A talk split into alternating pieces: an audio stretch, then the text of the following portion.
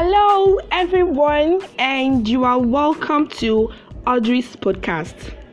This podcast is my personal podcast where I talk about the things I am passionate about. And one thing I am really passionate about is mathematics. Yeah, people will think, why does this girl like this very difficult subject? But yes, it's my favorite, and I stick to that. So, a lot of persons have this um, misplacement or perspective that mathematics is a very difficult subject. But what I want to say to you today is it is not difficult. You think it's difficult, but it, it is not difficult. And mathematics can be anybody and everybody's favorite if you put your mind to it. Yeah, bye.